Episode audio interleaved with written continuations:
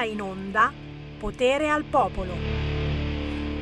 Dai, dai, dai, dai, dai, dai, dai. Uè, uè, uè, uè, uè, Che succede oggi? Che succede oggi? Che cosa stanno tramando intorno a noi? E oggi, oggi in Europa si prendono decisioni mica da ridere.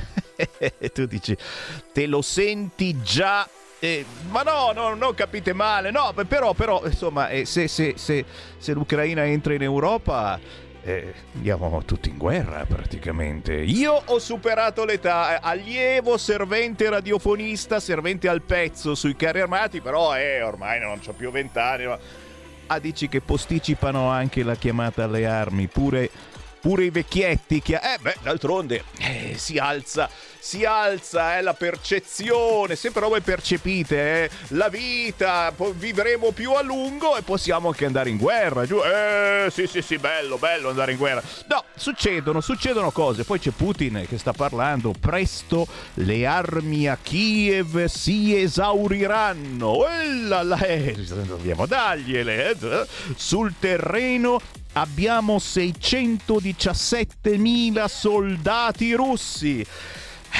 E la Nato che gli risponde, anzi che ci risponde, se vince in Ucraina non si fermerà. E quindi a quel punto eh, vuole anche l'Italia, certo, certo, oh, magari come con la Svizzera eh, chiediamo l'annessione, no scherzare Sammy Varin, buon pomeriggio, potere al popolo, potere al territorio, sì cerchiamo anche di sdrammatizzare il momento, eh, sicuramente ogni giorno c'è un dramma da vivere, questa cosa della Slain e dei compagni che sono sbarcati a Tirana e hanno convinto il Parlamento a fare casino su sta cosa dei, dei, dei nostri cioè non, non, non, nostri, non erano nostri, dovrei, potevano essere nostri immigrati, noi li facciamo andare in Albania. No!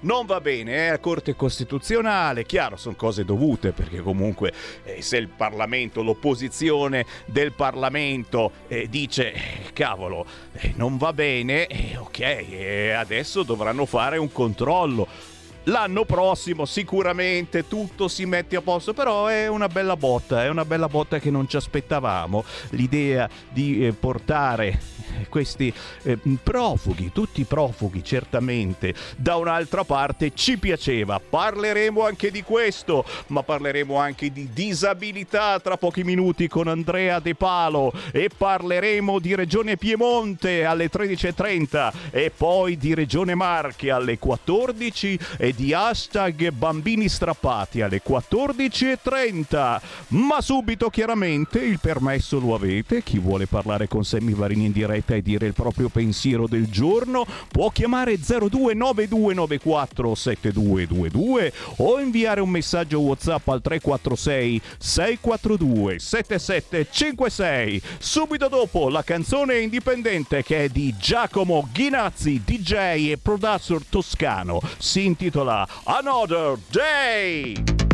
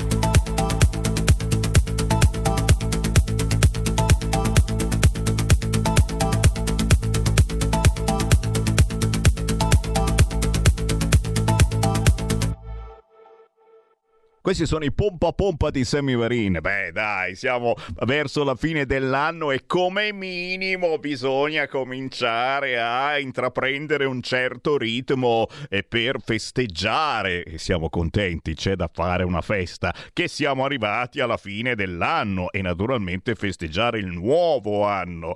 Questo era Giacomo Ghinazzi, DJ e produttore toscano con Another Day, pezzo veramente pomposo che ci dà la voglia di scendere dal letto per chi mi ascolta la mattina presto. Sono in onda anche dalle 5 e mezza alle 7 e mezza del mattino, c'è Sammy Varin, ma soprattutto per voi delle 13 e 12 minuti primi. Ciao ciao a chi ci guarda sul canale 252 del televisore. Ciao ciao a chi ci sbircia su Facebook e su YouTube. Condividete questa trasmissione che è vietatissima sui social. Infatti non vi arriva neanche la segnalazione che siamo in diretta like a perché Chissà che cosa dice quest'oggi Sammy Varin.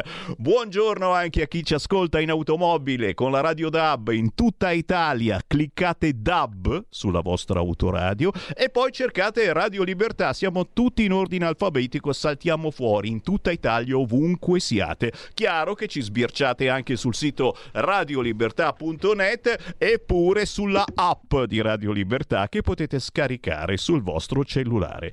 A questo quest'ora del giovedì, vi dicevo, si parla anche di disabilità con il mio compagno bello tosto, anche se in carrozzina e sempre incazzato per un motivo o per l'altro. Oggi vediamo se c'è una motivazione, eh? Vediamo, vediamo, vediamo. Lui è Andrea De Palo. Ciao!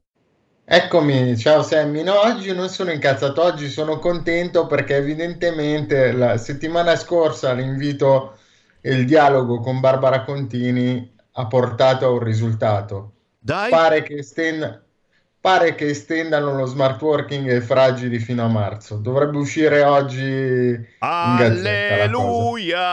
No, perché sai, sono quelle robe, ogni tanto bisogna un po' scuoterlo. Eh, il governo, eh, bisogna scuotere il governo, nel senso che uno si addormenta su altre cose, sicuramente magari più importanti. Ogni tanto bisogna scuoterlo e, e dire, uè, Uè, allora, allora, è come con Valditara, capito? Eh, uè, uè, uè, eh, dopo, dopo si, si, ritorna sulla retta via, capisci? Eh, ci mancherebbe altro. E questa cosa, insomma, eh, dispiaceva moltissimo perché era una mancanza, una mancanza di riguardo eh, verso chi ha delle problematiche che noi non ci sogniamo neanche. Quindi un pochino di soddisfazione su questo fronte oggi Andrea De Palo ce l'ha. A proposito, eh, ti segnalo anche gli impegni di oggi di Alessandra Locatelli, eh, che è il ministro per le disabilità. Questa mattina ha fatto un convegno su un argomento questo molto importante davvero, eh, sia per chi purtroppo è in carrozzina, sia per chi comunque ha bisogno eh, di un sostegno, di un aiuto. Questa mattina Alessandra Locatelli a Roma ha fatto un convegno sui caregivers, che è una roba che non riesco mai a dire come termine, ma non c'è un, un termine italiano, perché si è, si è inserito questo termine straniero, una traduzione italiana facile, i caregivers. Una traduzione italiana facile è coloro che si prendono cura. Eh, però allora è meglio caregiver, perché coloro che si prendono cura uno può pensare, no, che, che, che ne so, ti, ti, ti fa la, la, pettinatura più bella. Diciamo che, che nella, nella, maggioranza dei casi delle persone con disabilità italiane sono mamma e papà, non è che c'è molto da dire. E questa è... Sono una... mamma e papà, i fratelli e le sorelle, non è che c'è da andare molto lontano. E questa è una grandissima verità che ribadisco, eh, noi, noi, tra virgolette, normodotati, ma che abbiamo parecchi altri problemi veramente di tutti i tipi, eh, psicologici e fisici, eh, non ci pensiamo, ma davvero mamma, papà, la famiglia eh, diventano eh, parte, parte della vita quotidiana di chi purtroppo ha una disabilità. Lo fanno chiaramente con amore, con affetto, cazzutamente, e, e questo è bellissimo, però però, però, giustamente ci vuole anche un'attenzione in più. Questo convegno i caregivers, una risorsa da potenziare, così eh, si è chiamato il convegno di questa mattina con Alessandra Locatelli, ti volevo chiedere da potenziare in che senso? Cosa manca ancora? Cosa, cosa si sta facendo e, e cosa manca ancora? E, e, giustamente, giustamente, l'Alessandra Locatelli lo sa perché abbiamo questo bellissimo contatto quasi quotidiano, anche tramite, grazie a voi ascoltatori e Alessandro De Palo e Andrea, scusa, De Palo con Alessandra Locatelli. E, ne è, ne è, consapevole, però ancora una volta c'è la famosa burocrazia inventata in questi decenni dal PD che bisogna assolutamente buttare giù. Andrea De Palo, cosa, cosa si muove su questo fronte caregivers? Allora, cosa si muove? Stiamo lavorando, sta lavorando Alessandra su una sburocratizzazione delle norme stia, sta lavorando per darle sostegno, diciamo anche stiamo lavorando perché ogni tanto qualche idea gliela mando anch'io. Eh sì. Quindi, quindi mi, mi, metto dentro nella squadra, anche se ufficialmente non ho ruolo, però ogni tanto qualcosa scrivo e qualche idea buona sul numero, come sempre, viene fuori, no? Quello, quello, che manca, quello che manca in Italia, quello che manca è fondamentalmente un discorso legato al fatto che abbiamo tantissime strutture per chi eh, ha delle disabilità psichiche, abbiamo poco per chi ha delle disabilità fisiche gravi, ma ad esempio può ancora lavorare, ce la fa, cioè que- quelle, queste persone qui sono molto sulle spalle della famiglia, che spesso è la famiglia di origine, perché difficilmente chi ha una disabilità grave purtroppo in Italia riesce a costruirsi una famiglia sua, cioè succede ma è difficile, ci sono ancora tanti, tanti, tanti pregiudizi sul fatto di vivere con una persona con disabilità, purtroppo. Quindi diciamo che parliamo quasi sempre della famiglia di origine. Quello che manca è qualcosa che aiuti con la famiglia presente a gestire l'autonomia della persona con disabilità in modo che sia pronta al futuro. Questo è eh, quello che manca ed è quello su cui la Lega sta lavorando con la vita indipendente, lo abbiamo sentito anche con eh, l'assessore della regione Lombardia, la dottoressa Lucchini, stiamo lavorando su questo, questo è quello da potenziare, cioè bisogna intanto che ci sono le famiglie ancora, diciamo che possono ancora dare una mano, preparare le persone a, ad andare avanti da soli. Ecco, questo è quello che bisogna fare in Italia. E come? Non è facile, però ci stiamo lavorando. E questa è l'assicurazione eh, che diamo a chi ci segue e ha un problema eh, di queste tipologie o ha in famiglia comunque una persona che ha una disabilità. Eh, non molliamo assolutamente e la nostra radio, Radio Libertà, che, che, fa da collegamento quotidiano tra i cittadini e la politica, speriamo buona politica, eh, anche, anche nell'anno prossimo vogliamo mantenere questa promessa e questo collegamento importantissimo. Intanto però, intanto però certamente mentre noi parliamo succedono cose e, e, eccolo lì, è arrivata la terza rata dell'IMU, eh, fantastico, sappiamo che eh, eh, sì sì sì ci sono nuove regole dalla terza rata IMU a febbraio a mutui, affitti brevi, tutte le nuove regole, ma perché il Corriere porta così sfiga? Cioè era, co- era cominciata così bene la giornata, dice no, bisogna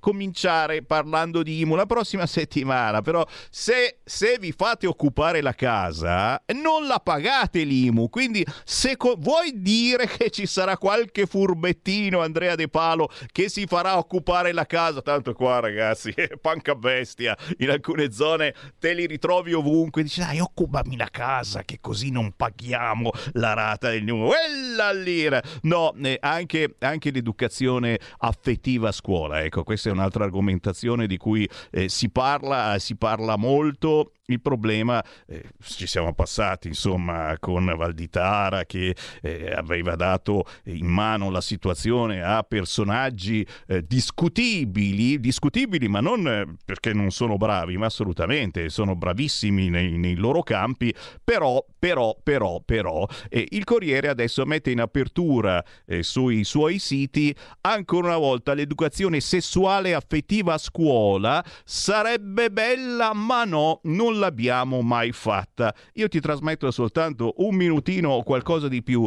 di queste interviste che il Corriere TV ha fatto intervistando gli studenti. Sappiamo, eh, dopo ciò che è accaduto a Giulia, è cambiato il mondo, ma non so, però, però c'è bisogno che cambi davvero eh, questo mondo e soprattutto dobbiamo, dobbiamo capire cosa insegnare ai nostri figli e farci un po' più d'attenzione noi genitori ma a scuola, a scuola la facciamo o no l'educazione affettiva? Prima di chiedere un parere ad Andrea De Palo, sentiamo qualche minuto di questa intervista e vediamo dove ci vuole portare il Corriere. C'è l'educazione sessuale a scuola? No, cioè perlomeno nella mia scuola non c'è. Ho sentito dire da una mia amica che l'ha fatta alle medie, beata lei onestamente, perché anch'io vorrei farla, perché bisognerebbe, secondo me bisognerebbe far capire alle persone alcune cose che nella nostra società ormai vengono considerate tabù, per esempio la, il sesso, comunque anche le mestruazioni o anche altre cose, la violenza e quindi secondo me dovrebbe essere reintrodotta. No. Mai fatta una... No, no, no. Come ore no, magari se ne parla, però non dicendo questa è un'altra materia o questo è un altro argomento, se ne parla per cose generali, partendo da argomenti scolastici. L'educazione sessuale nella nostra scuola non viene fatta è stata proposta vari anni e è sempre stata bocciata l'idea di questo corso con la motivazione che non era una materia utile, cioè ci veniva detto sì, interessante, ma ci sono cose più importanti, ecco.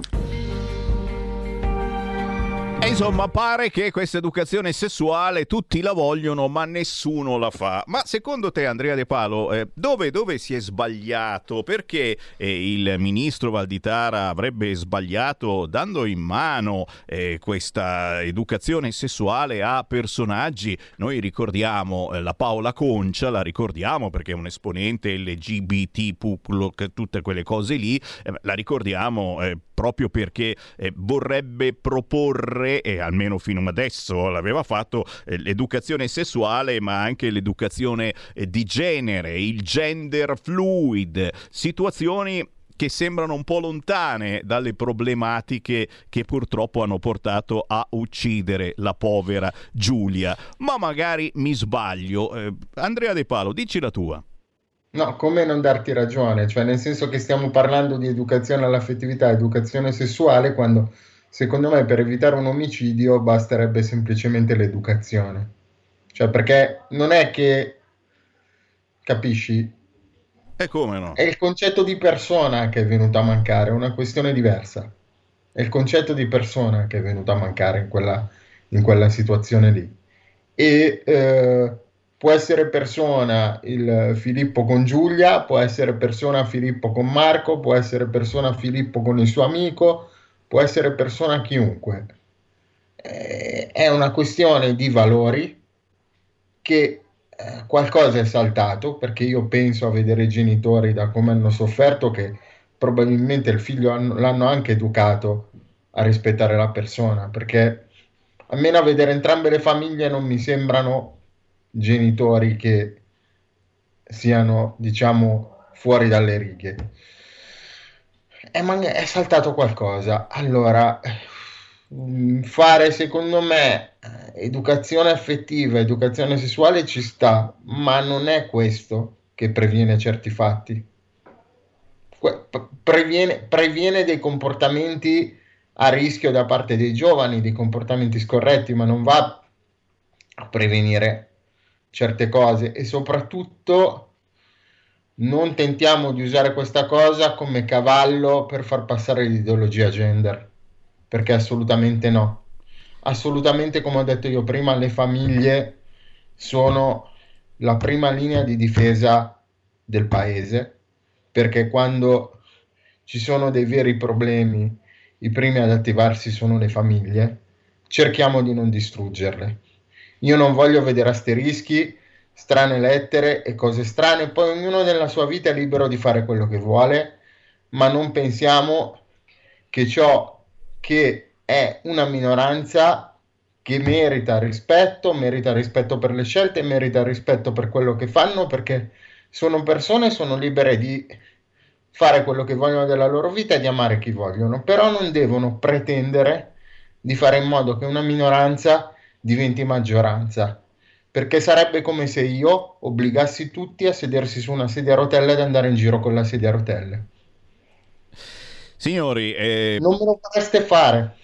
No, eh no beh, sicuramente, sicuramente, sarebbe invece da, da, da, da provare e, e, qualcuno per fortuna ogni tanto ci prova, però un conto è provarci per mezz'ora, un conto è provarci per tutta la vita. Stiamo inquadrando adesso la dottrina Concia, chiaramente, tanto rispetto perché io personalmente penso che Paola Concia, ex deputata del Partito Democratico, eccetera, sia una persona molto in gamba, però, però che cosa ha fatto finora? Lotta al blu e al rosa, asterischi ovunque e famiglia arcobaleno. E chiaramente questa apertura bellissima che c'è stata da parte eh, del ministro Valditara alla problematica femminicidio ha voluto abbracciare tutto quanto dicendo bene, diamo in mano eh, qualcosa a chi è vicino alla dottrina cattolica, diamo in ma- mano qualcosa a chi rappresenta l'opposizione e ha beccato la Paola Concia conciandoci per le feste o facendo una bella, dai scherziamo, polenta concia.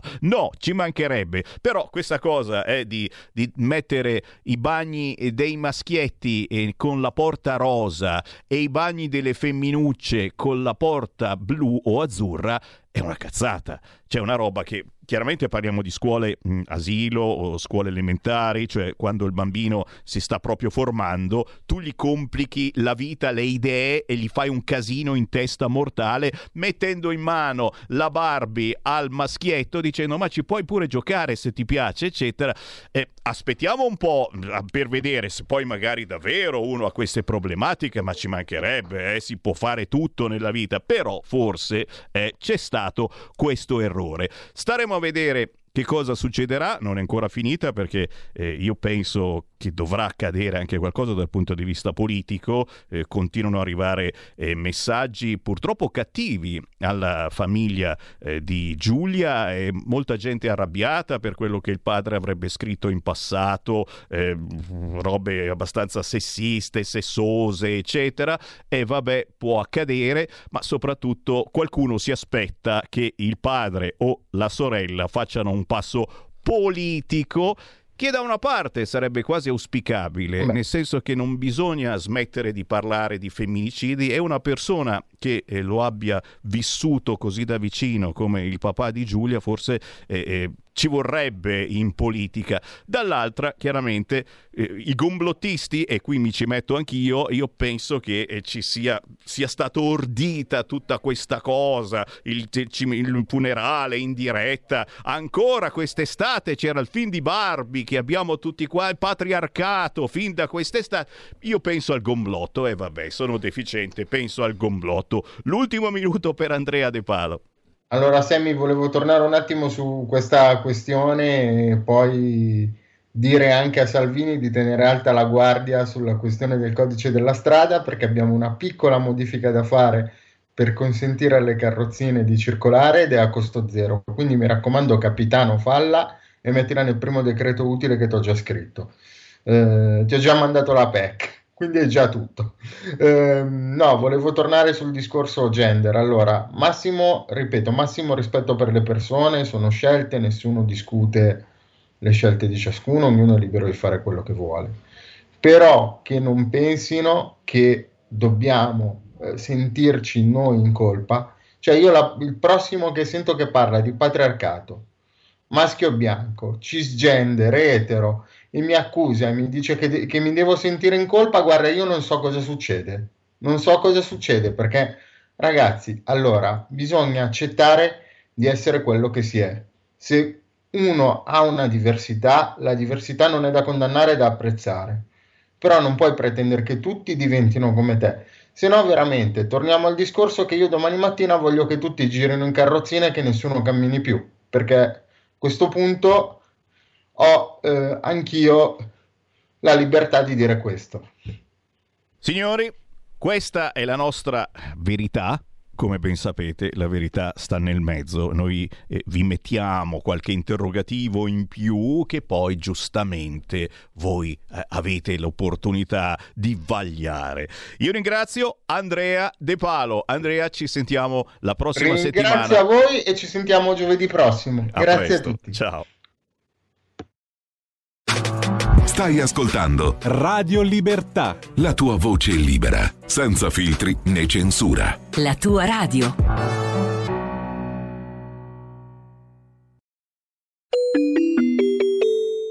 Qui Parlamento. È iscritto a parlare l'onorevole Nicola Ottaviani. Prego, onorevole.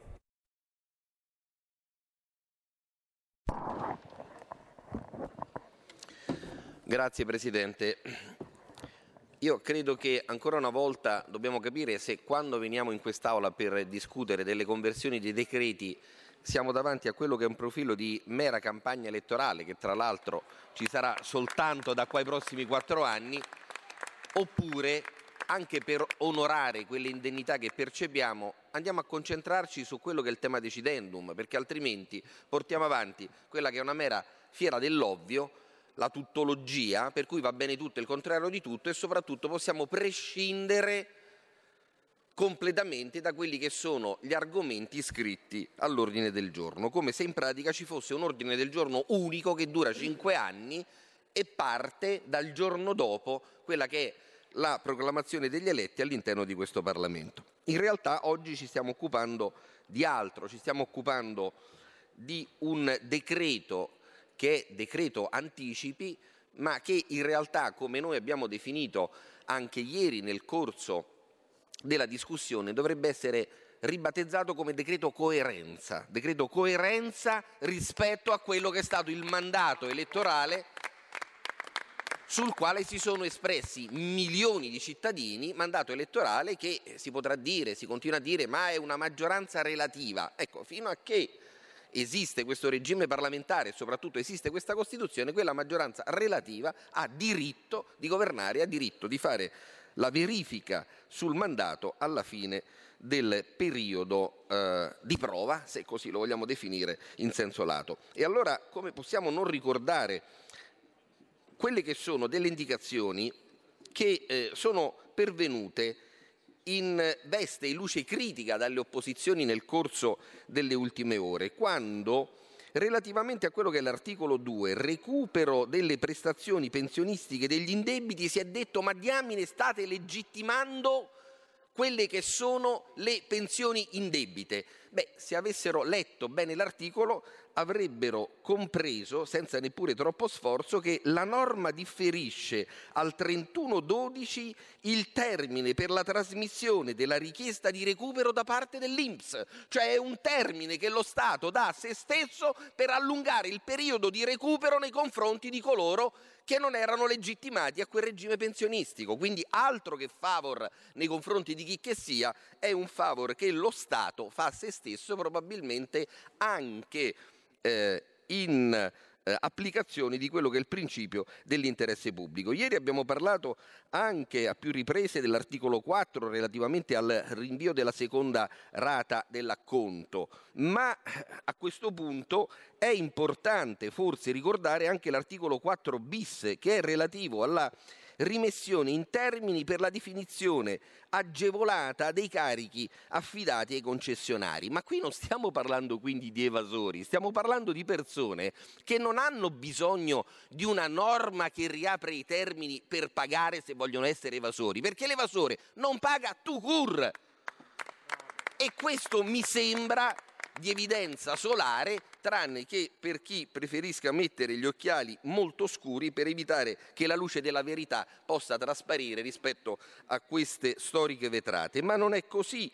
Non è così anche per quanto riguarda un'altra questione che forse abbiamo sottolineato poco, signor Presidente, in questi giorni, che è quella relativa all'articolo 4 quinques, il comma 5 dove si fa riferimento agli accordi di ristrutturazione del debito previsti dal codice del- che evitano non quella che è una mera procedura di recupero, ma che evitano il fallimento dell'impresa. E ancora una volta noi riteniamo che il valore vero che è espresso all'interno del nostro codice civile non è quello del mero imprenditore, ma dell'impresa come sommatoria non solo dell'intuitus del soggetto che la dirige, ma come valorizzazione del lavoro di chi vi è dentro. E se salta l'impresa, non salta solo il cosiddetto riccone al quale farebbe riferimento qualcuno che in modo anacronistico continua a guardare e a vedere profitto laddove il profitto non c'è, ma salta tutta l'organizzazione produttiva e del sistema del lavoro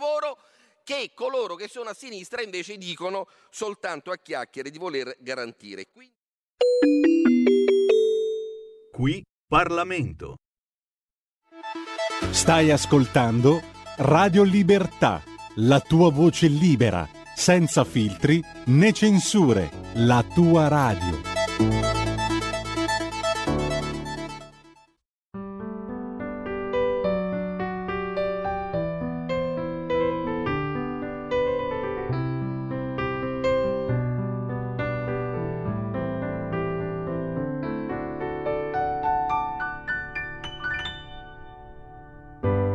Have yourself a merry little Christmas.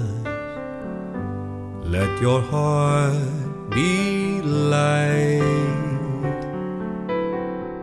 From now on, our troubles will be out of sight.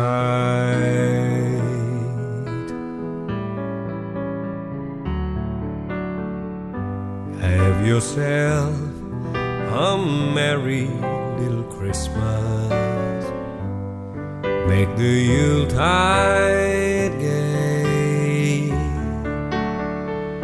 From now on, our travels will be miles away.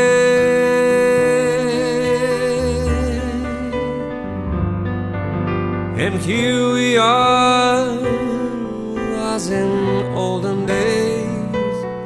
happy golden days of yore. Faithful friends who are dear to us, gather near to us once more.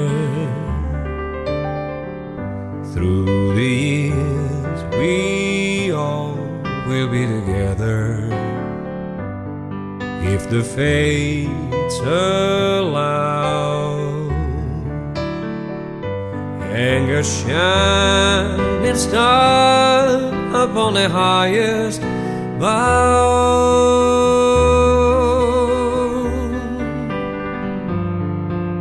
and have yourself a merry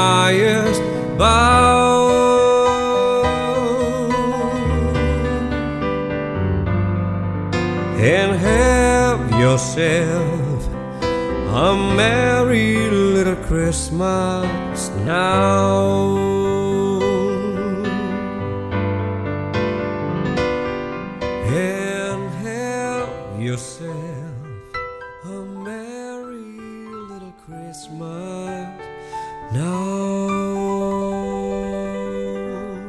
Lascialo finire di cantare, regista Carnelli. Sì, è vero, siamo in ritardo. Come al solito siamo in ritardo, però scusami, è la canzone per farvi gli auguri a voi che magari ci ascoltate quest'oggi e state per spegnere la radio per qualche settimana perché avete la fortuna di andare in vacanza.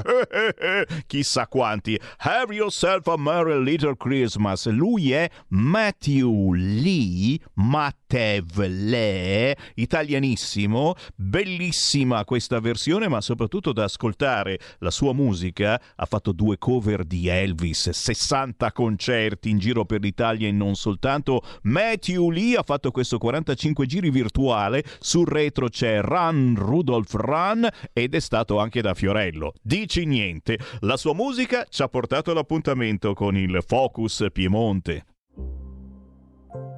Montagne. Va ora in onda Focus Piemonte. Piemonte.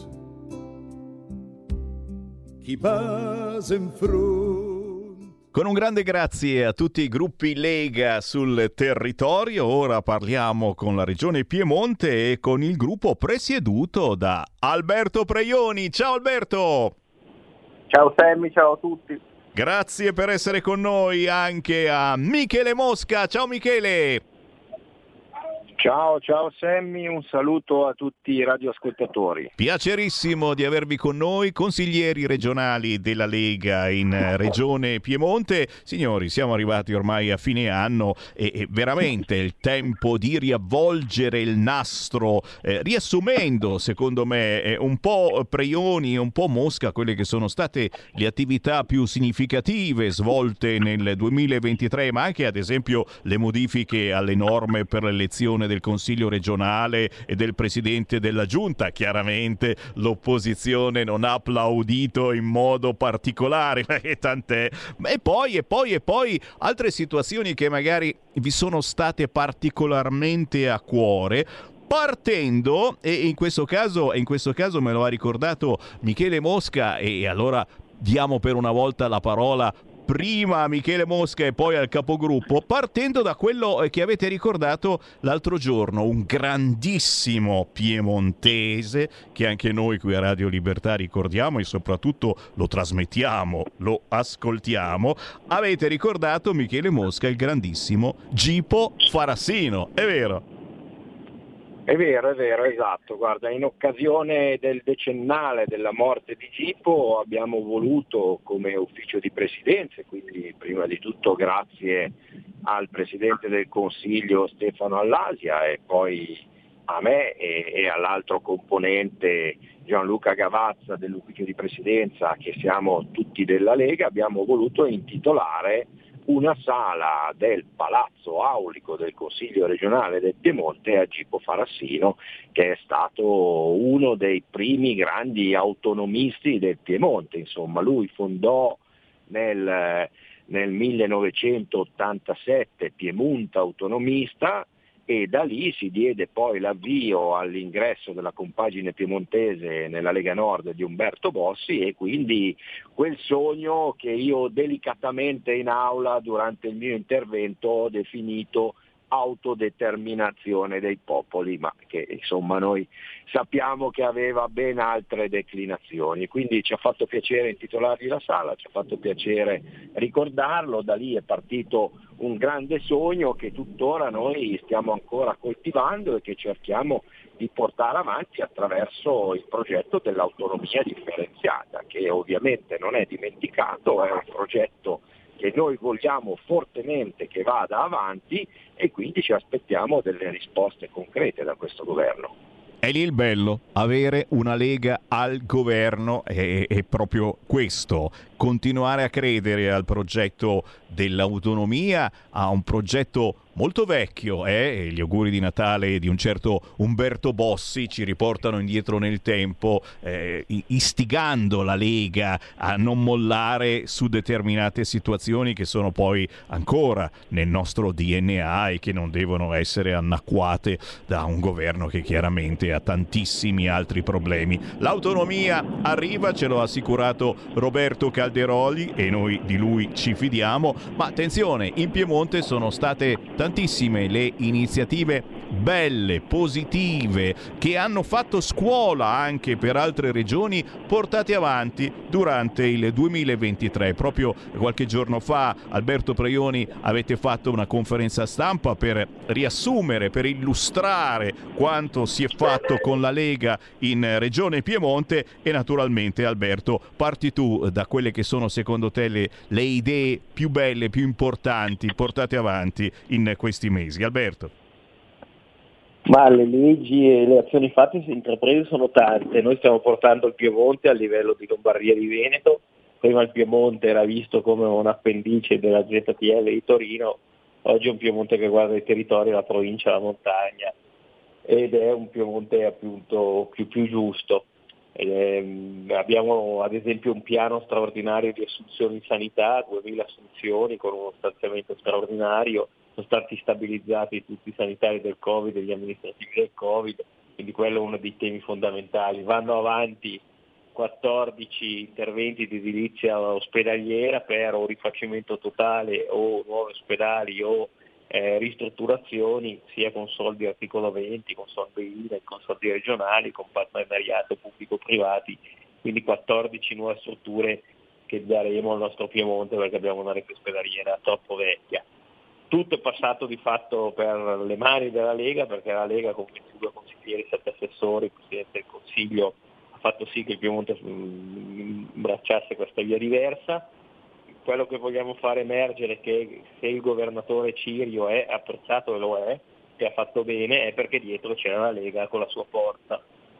Vogliamo dire anche ai nostri alleati che insomma, siano anche un pochettino cauti perché il Piemonte a Torino e il centro-sinistra a Torino è organizzato, e lo sappiamo, lo diciamo più volte qua questa trasmissione, le elezioni non sono ancora vinte, le elezioni si vincono nelle urne e da lì uscirà il peso elettorale. Quindi adesso a sei mesi dalle elezioni eh, lanciarsi in pronostici di assessori, poltrone, al di là che alla gente interessa ben poco, è ad, uh, abbastanza prematuro.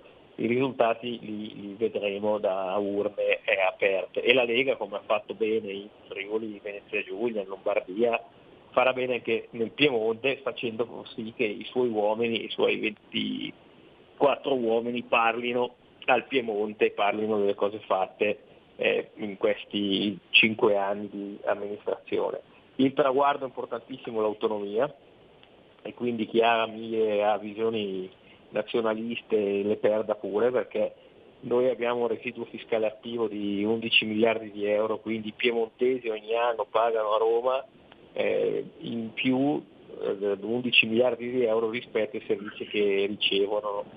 Quindi questo mantenere buona parte di questi 11 miliardi di euro da destinare a delle funzioni che arrivano in maniera esclusiva alla Regione Piemonte è sicuramente un efficientamento della macchina, perché il federalismo, il fatto di mantenere i centri di spesa e di decisione vicini ai cittadini efficienza, dà più controllo ai cittadini e fa perdere meno tempo in burocrazia. Quindi è fondamentale arrivare all'approvazione dell'autonomia che è un traguardo nostro di sempre e che oggi grazie a Calderoli, grazie alla Lega sta per essere realizzato. Quindi noi aspettiamo molto questo momento come le grandi regioni del nord, immagino il Veneto che ha un sentimento identitario che è quello più forte probabilmente di tutta Italia, ma le regioni virtuose aspettano con forza questo, eh, senso, questo senso di responsabilità verso le amministrazioni e le regioni che sono in grado di gestire risorse e competenze. Quello deve essere il nostro grande traguardo. Così come nel 2024 vogliamo mutuare una politica che vada incontro alla denatalità che è gli asili nido gratuiti per le, le coppie e le famiglie piemontesi che hanno un ISE inferiore ai eh, 35.000 euro, perché l'asilo nido costa tanto, le famiglie non possono permetterselo e non possiamo eh, far sì che, che, che, la società, che il Piemonte sempre, diventi sempre più vecchio, che abbiamo dei dati veramente purtroppo allarmanti. Questi sono alcuni impegni che ci prendiamo e che chiediamo assolutamente con forza, come sulla legge nuova sulla casa, sulle case popolari, ci siamo accorti, ma eh, lo sapevamo già, ma i numeri sono impietosi, che gli immigrati pur eh, che, so, che, siano eh, il 9% in Piemonte di fatto accedono al 50 o addirittura anche al 60% dell'edilizia popolare piemontese. Noi vogliamo mettere delle regole certe che riequilibrino questo sistema proprio a tutela dei cittadini piemontesi, delle generazioni piemontesi che hanno eh, fatto sì che questa regione è una regione grande, una regione importante, perché è ingiusto che il 9% della popolazione abbia il 60% degli alloggi popolari. Quindi andiamo a verificare chi ha delle case all'estero, perché se tu hai una casa all'estero non puoi accedere alla casa popolare in Italia, e andiamo a verificare i 5 anni e più di residenza, dare delle premialità dove hai più anni di residenza, andare a riequilibrare un sistema che oggi è totalmente disequilibrato. Quindi siamo in commissione, contiamo di eh, richiamarla in aula e di andare poi in approvazione di questa importante legge che ri- riassetta, risistema un po' il sistema del, dell'assegnazione delle case popolari. Siamo nel Focus Piemonte, ogni giovedì a quest'ora si parla di Regione Piemonte con la Lega, ma attenzione, chiaramente arrivano anche Whatsapp di ogni tipologia, a proposito il nostro numero è 346 642 7756 per inviare un messaggio Whatsapp, ma anche per chi volesse entrare in diretta 029294 7222. Stiamo eh, riavvolgendo il nastro di questo anno che si sta per concludere parlando di quelle che sono state le iniziative di Regione Piemonte. Abbiamo sentito il capogruppo della Lega Alberto Preioni, sentiamo anche il consigliere regionale Michele Mosca. Michele, eh, quali sono stati gli argomenti, le argomentazioni per te eh, più importanti, anche secondo la tua sensibilità in questo anno? Guarda, nel, negli ultimi periodi, negli ultimi, nell'ultimo mese, giusto per restare cronologicamente vicini alla fine dell'anno, abbiamo portato avanti una variazione di bilancio importante che ha destinato 12 milioni di euro per gli extra LEA, 11 milioni di euro per le aziende del trasporto pubblico locale, 18 per l'edilizia sanitaria, abbiamo finanziato il Giro d'Italia che anche l'anno prossimo tornerà in Piemonte, quindi insomma, abbiamo cercato di dare attenzione senza dimenticare la cultura, adesso mi vengono in mente i due milioni e mezzo per il Salone del Libro, quindi abbiamo cercato di dare un contributo al Piemonte a tutto tondo. La settimana scorsa il Presidente ha sottoscritto un accordo di programma con la Premier Meloni in relazione ai fondi europei FSC per il prossimo settennato che porteranno complessivamente 1 miliardo e 200 milioni al Piemonte, 865 milioni di, solo, di soli fondi FSC che ricadranno quindi su tutti i territori, serviranno ad esempio per acquistare dei nuovi treni e quindi permettere ai pendolari, ai viaggiatori che utilizzano il trasporto su gomma di viaggiare in maniera più comoda, di viaggiare, ci auguriamo, sempre in orario. Eh, ricadranno fondi sulla sanità e questi andranno ad interessare tutti i territori, ad esempio eh, notizie di questi giorni, che il mio territorio ha potuto beneficiare di un investimento importante, fatto devo dire in questo caso grazie al contributo delle fondazioni locali per acquistare un robot di chirurgia. Questo permetterà di fare anche in provincia di Biella interventi all'avanguardia, meno invasivi rispetto a quel che si poteva fare prima, ma personalmente il 2023 resterà legato all'approvazione definitiva della legge elettorale. È stato un traguardo importante, devo dire, il Piemonte da quando si è costituita come regione, quindi 50 anni fa, non aveva una propria legge elettorale, faceva ancora riferimento alla legge quadro nazionale e nelle scorse legislature si era tentato di dare una legge propria al Piemonte senza mai riuscirci. C'è riuscita la Lega, questo mi riempie di orgoglio, io sono stato il primo firmatario, l'ho scritta, ho cercato di condividerla prima di tutto con gli alleati di maggioranza, ma poi anche con l'opposizione. Abbiamo fatto una prima approvazione, dopodiché era necessario apportare alcune modifiche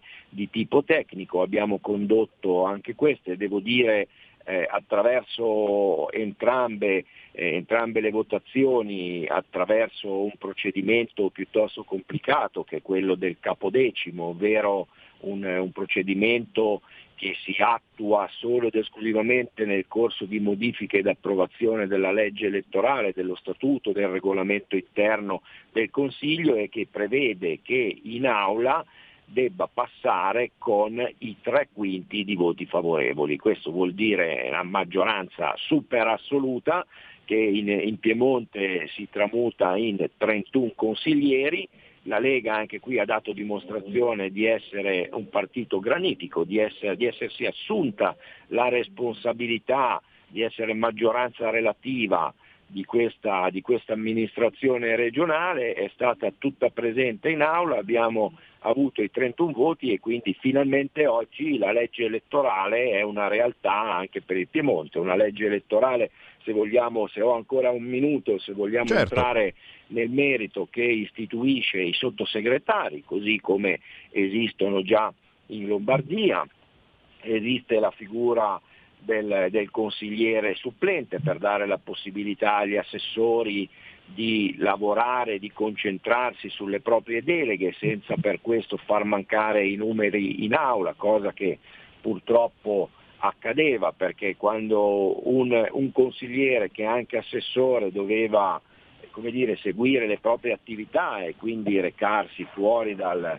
dal consiglio per degli impegni assessorili non era evidentemente in grado di garantire la presenza e quindi i numeri in aula e questo ritardava l'avvio dei lavori. Abbiamo quindi modernizzato, dato una legge moderna al Piemonte che ci permette di lavorare serenamente anche in consiglio e di conseguenza credo che questo sarà un bene per, per, noi che rivinceremo le elezioni l'anno prossimo. Io mi auguro che la Lega ovviamente sia ancora determinante. Uso questo, questo canale che tu ci metti a disposizione per fare un appello riallacciandomi un po' alle parole del Presidente Preglioni, quindi sull'importanza di dare, di dare continuità a questo governo regionale e di sostenere la Lega lo dico a tutti, fare i biglietti aerei, robe varie, la Lega e quindi di andare a raccogliere tutti assieme anche il singolo voto, perché più forza avrà la Lega e più riusciremo a portare avanti le nostre battaglie, così come abbiamo dimostrato in questi cinque anni. Quindi, chiudendo un buon risultato sulla legge elettorale condivisa che premierà i territori, perché i consiglieri supplenti andranno probabilmente a ricadere, ovviamente la metteremo in pratica l'anno prossimo e quindi lo vedremo dal vero solo nel 2024, però i consiglieri supplenti andranno a ricadere in quelle piccole circoscrizioni che in prima battuta non sono riusciti ad eleggere il consigliere neanche con i resti.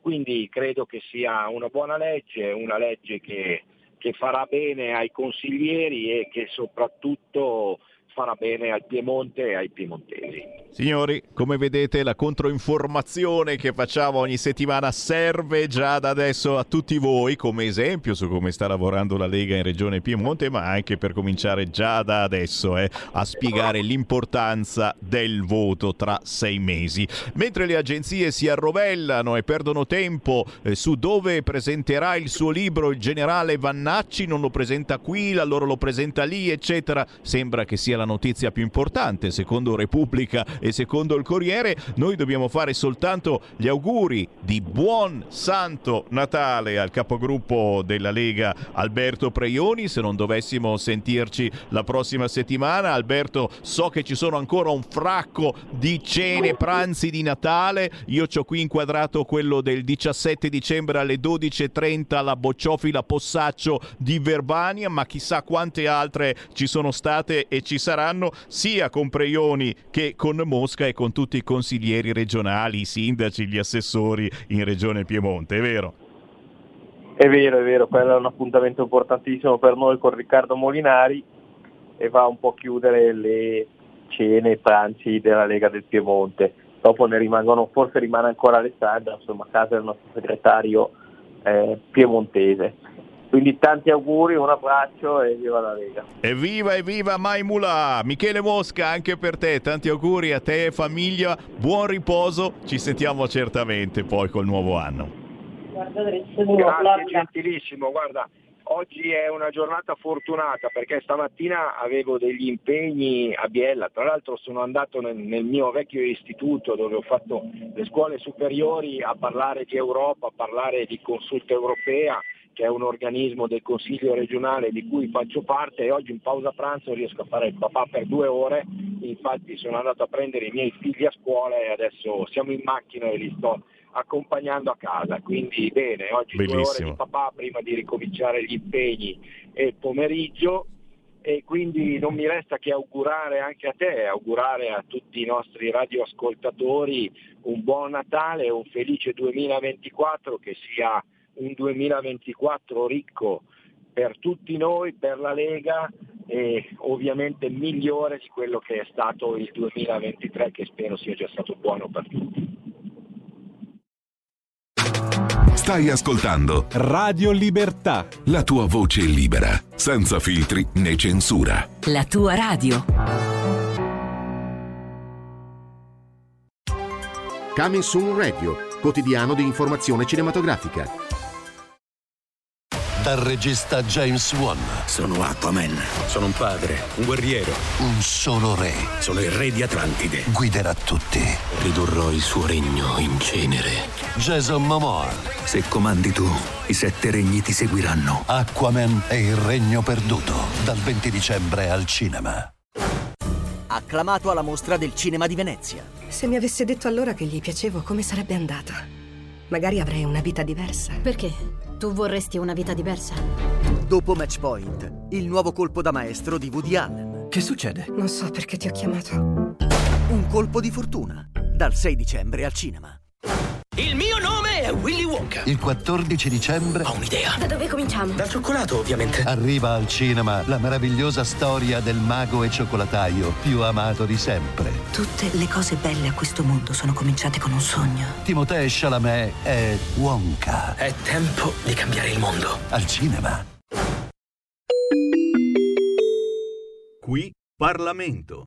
riferimento anche in queste ultime battute a quella che sarebbe stata una sorta eh, di distrazione, se non addirittura eh, una mancia importante relativa al regime IVA per le prestazioni chirurgiche o estetiche. Ma anche in questo caso, signor Presidente, se andiamo a leggere la norma senza neppure troppi sforzi ermeneutici, capiremo e qualcuno dovrebbe comprendere prima di noi che non siamo davanti, come vorrebbero sostenere le opposizioni, all'apoteosi del botulino o al festival del collagene. No, siamo davanti a prestazioni di chirurgia estetica per venire incontro a quelli che sono problemi seri sotto il punto di vista del diritto alla salute anche per quanto riguarda le complicanze psicofisiche, perché se abbiamo uno sfregio permanente che viene fatto in volto al cosiddetto soggetto debole, destinatario di tutta la tutela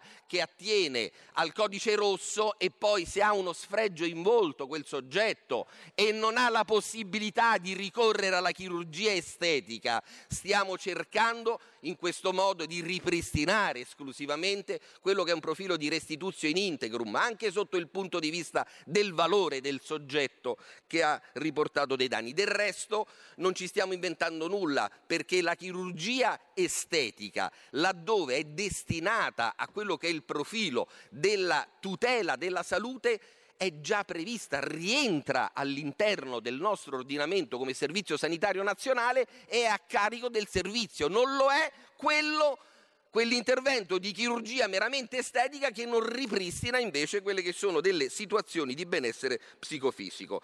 Per andare molto velocemente, signor Presidente, poi a quello che eh, continua ad essere un altro elemento di novità importante, ossia la possibilità che eh, ci sia una proroga rispetto al riversamento dei crediti percepiti da alcune imprese in materia di ricerca e sviluppo. Ecco, anche in quel caso, lo abbiamo ribadito ieri a più riprese e sembra che non ci sia peggior sordo di colui che non voglia sentire, non stiamo dando una mano agli evasori, stiamo dando una mano a quei soggetti che vogliono restituire quel credito non perché sia stato valutato come inesistente, ma perché non è stato ammesso a seguito di una procedura di verifica da parte dell'Agenzia delle Entrate. Quindi ci sono soggetti che dicono rispetto ad un procedimento amministrativo, anziché pagare il difensore, anziché andare in contenzioso con lo Stato, io preferisco restituire ciò che non mi è stato riconosciuto. E questa è un'evasione? Qui non stiamo facendo davvero la fiera dell'ovvio, ma credo che il vecchio professor Gallo potrebbe eh, venirci in aiuto e spiegarci quelli che sono i prolegomeni essenziali del diritto tributario.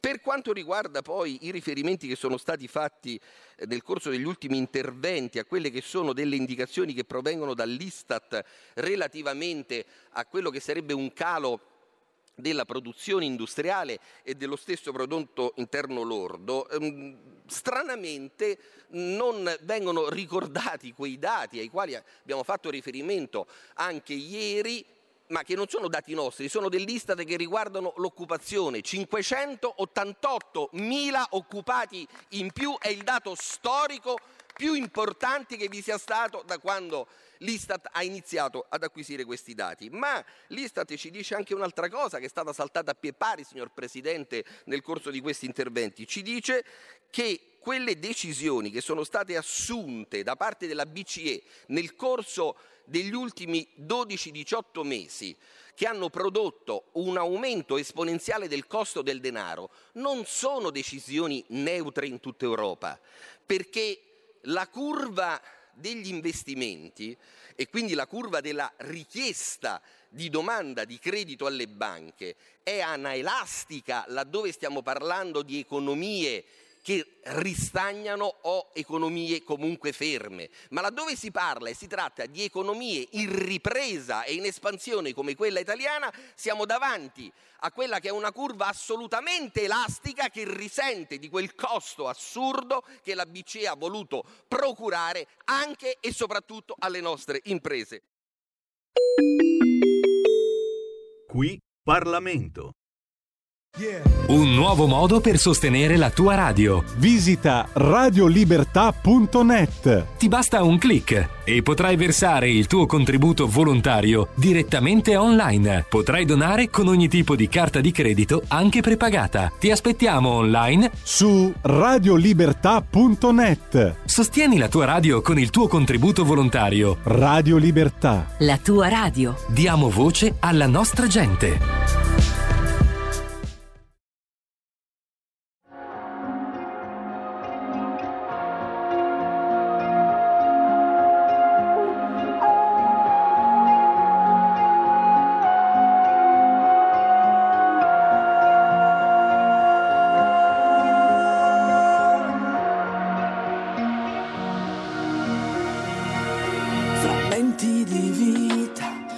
Questo cammino, la vita che sembra aver perso il profumo, il cuore non vuole restare da solo, la notte è già buia nel nostro respiro, la mente si gira tra sogni appannati, nel grido più forte che c'è.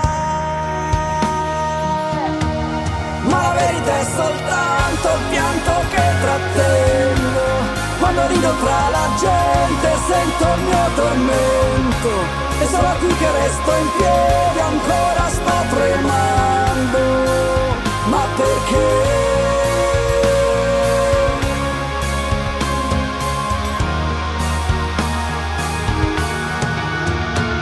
Lo sguardo che cerca altri occhi vicini, la vita ci stringe più forte al cuscino, le strade deserte in cui tutto scompare, guardando quel bimbo che prova a giocare in mezzo al silenzio che c'è. Ma la verità è soltanto il pianto che trattengo. Quando rido tra la gente sento il mio tormento E so sono qui che resto in piedi, ancora sto tremando. Ma perché? Non dico una parola, non ne capisco il senso. Non spreco il fiato in gola, ma ascolto il mio tormento. La voglia di tornare per poi ricominciare. Il pianto che trattengo è una lama sempre pronta a tagliare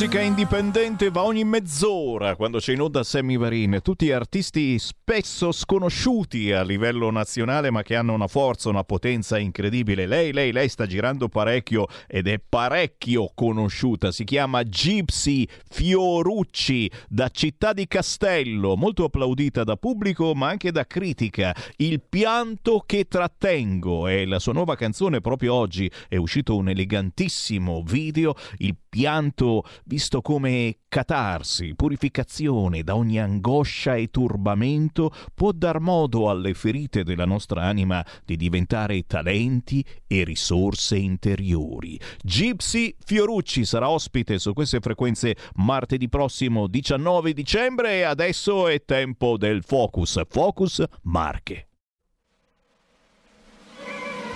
Va ora in onda Focus Marche. Con un grande saluto a tutti i gruppi Lega sul territorio, da nord a sud, soprattutto la Lega Giovani, tantissimi giovani che si avvicinano magari per la prima volta alla politica grazie alla Lega, perché con noi non soltanto si fa politica, ma anche ci si diverte moltissimo. E quello che vi presento, lo abbiamo ancora una volta tra noi, non è certamente tra i più giovani, in senso, eh, cioè, nel senso buono, nel senso che lui è un vecchio vecchio, è un vecchio della Lega, vecchio è stato uno dei primissimi leghisti, lui stesso si soprannominava ai tempi il leghista Terrone con noi il consigliere regionale della Lega da Regione Marche. Ciao Giorgio Cancellieri. Buongiorno Sammy, buona giornata. Eh beh, eh è un beh. piacere essere qua con te, è un piacere, sempre un grande piacere per me. Eh, anche per noi, anche per noi perché tu incarni un po' eh, eh, quella, quella voglia di lega nata tanti anni fa e che coraggiosamente tu hai portato avanti dalle Marche, eh, ti incrociavamo a Pontida, ma, ma soprattutto insomma eh, portavi avanti quella che era l'idea della Lega davanti a tante persone che ti guardavano dicendo ma dai, sei della Lega? È vero Giorgio. È così, è così. Sembravo così un mezzo matto, nel senso che dicevano tutti quanti, ma mi sembrava una persona seria, ma mi sa che invece non è così, perché per stare con la Lega Nord deve avere qualche problema. Ecco, questa era la riflessione, questa era la riflessione che scatenavo nei miei cittadini e nelle persone che mi conoscevano. E poi un po' alla volta però mi sono fatto capire, ho fatto capire qual era il messaggio della Lega Nord. E quali erano davvero i problemi dei nostri territori e che poi sono stati compresi perché i problemi del nord sono anche i problemi del centro e del sud e la soluzione si chiama anche autonomia, quella che stiamo per avere, siamo certi, manca ormai pochissimo. Noi come al solito eh, abbiamo le linee aperte allo 0292947222, chi vuole intervenire si parla di Regione Marche ma chiaramente non soltanto, anche tramite WhatsApp al 346 642 7756, entrate in onda, commentate i fatti del giorno. Io ti dico soltanto che mentre noi parliamo, adesso parleremo di Regione Marche, e, e Repubblica mh, si ha messo proprio come notizia di apertura e sinceramente un pochino eh, mi disturba ancora una volta quello che succede in RAI, perché da quando eh, è uscito qualcuno dalla RAI eh, dicendo che questo governo di centrodestra è qui e là, praticamente fa fanno le pulci a ogni programma RAI, chi ha più ascolti, chi ha meno ascolti. Adesso addirittura in apertura su Repubblica ti dico che cosa scrive. RAI nel 2024 le fiction nostalgiche sul Duce e Foibe, i programmi su D'Annunzio e Marinetti e dopo il crollo degli ascolti si cambia ancora. Ecco, a me ti dico la verità, me ne frega niente, Duce, D'Annunzio, Marinetti, eccetera, e comunque cultura, fin sul Duce ce ne sono stati da sempre, li abbiamo tutti quanti guardati e c'era anche un motivo. A me mi ha disturbato molto la dicitura fiction nostalgiche riferito alle foibe cioè a Repubblica dà fastidio che ci sia in onda nel 2024 una fiction sulle foibe e la chiama fiction nostalgiche. Perdonami, è un mio parere personale, non so voi ascoltatori, non so te, sinceramente lo trovo molto fastidioso in apertura del sito di Repubblica che è uno dei più guardati da tutta l'Italia. Cosa ne pensi, cancellieri? Concordo con te, purtroppo la sinistra in genere ancora oggi non ha superato la fase ideologica. Noi abbiamo cercato di superare questa, fa- questa fase agli inizi degli anni 90, abbiamo messo in piedi e costruito un partito pragmatico che parlava di territori, che parlava di federalismo e di autonomia, che non era né di destra né di sinistra, che aveva superato quella fase che, ripeto, eh, eh, che ripeto nel 2024 tutti dovrebbero riuscire a superare e, e così e dare consenso e giudicare una forza politica per quello che fa, per quello che vale, per come si impegna sul territorio, al di là, ripeto, di questi aspetti ideologici che eh, sono assolutamente fuori dal tempo e mi dispiace anche che un giornale affermato come la Repubblica ancora batti su questo tasto, però la popolazione lo capisce, eh?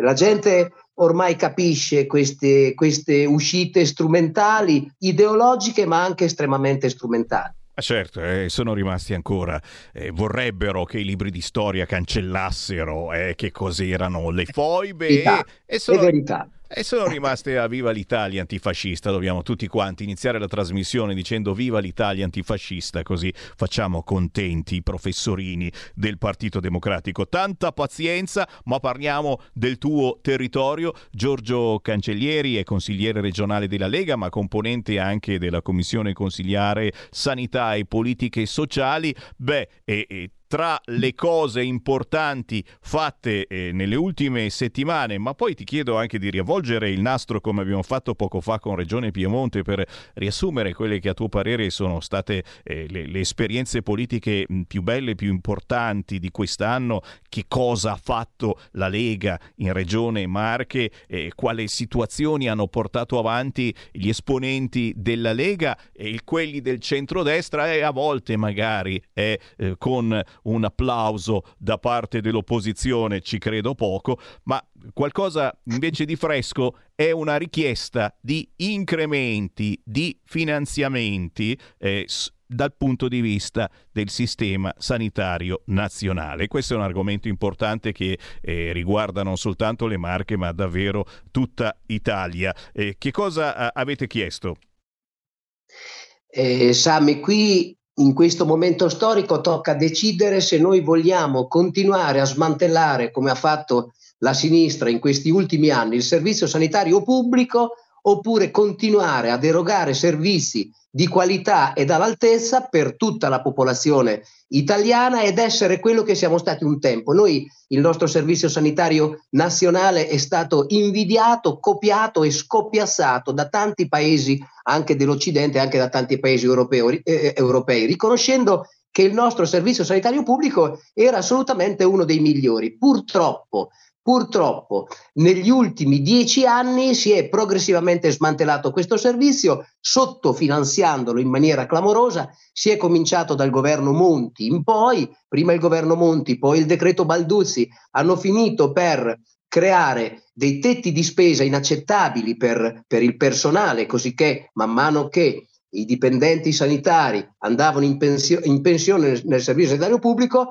questi non venivano, eh, non venivano, riassunti perché toccava ridurre i tetti di spesa sul, sul, sulla sanità. Eh, la sanità non veniva più vista come investimento, ma veniva vista come una spesa e, e, eccessiva ed un carico per lo Stato. Allora qui bisogna decidere se noi vogliamo dare i servizi sanitari ai cittadini oppure no. Bene, allora cosa abbiamo fatto noi in Regione Marche? Eh, in Commissione Sanità abbiamo fatto una proposta di legge alle Camere eh, in, insieme, eh, ehm, coinvolgendo anche la minoranza, eh, per fare in modo e per stimolare il governo centrale ad investire assolutamente di più, in particolare in che senso? Di più nei prossimi anni vorrebbe dire eh, secondariamente alla nostra proposta, investire lo 0,21% del prodotto interno lordo del, del, del nostro paese ogni anno 0,21% in più nel, nel, nel 2023, 0,21 2024 e via via così fino al 2027 che, che vorrebbe dire in soldoni 4 miliardi di euro investiti in più eh, eh, in sanità nel, nel 2023, 8 miliardi nel 2024, 12 miliardi nel 2025, eh, 16 miliardi nel 2026, 20 miliardi nel 2027.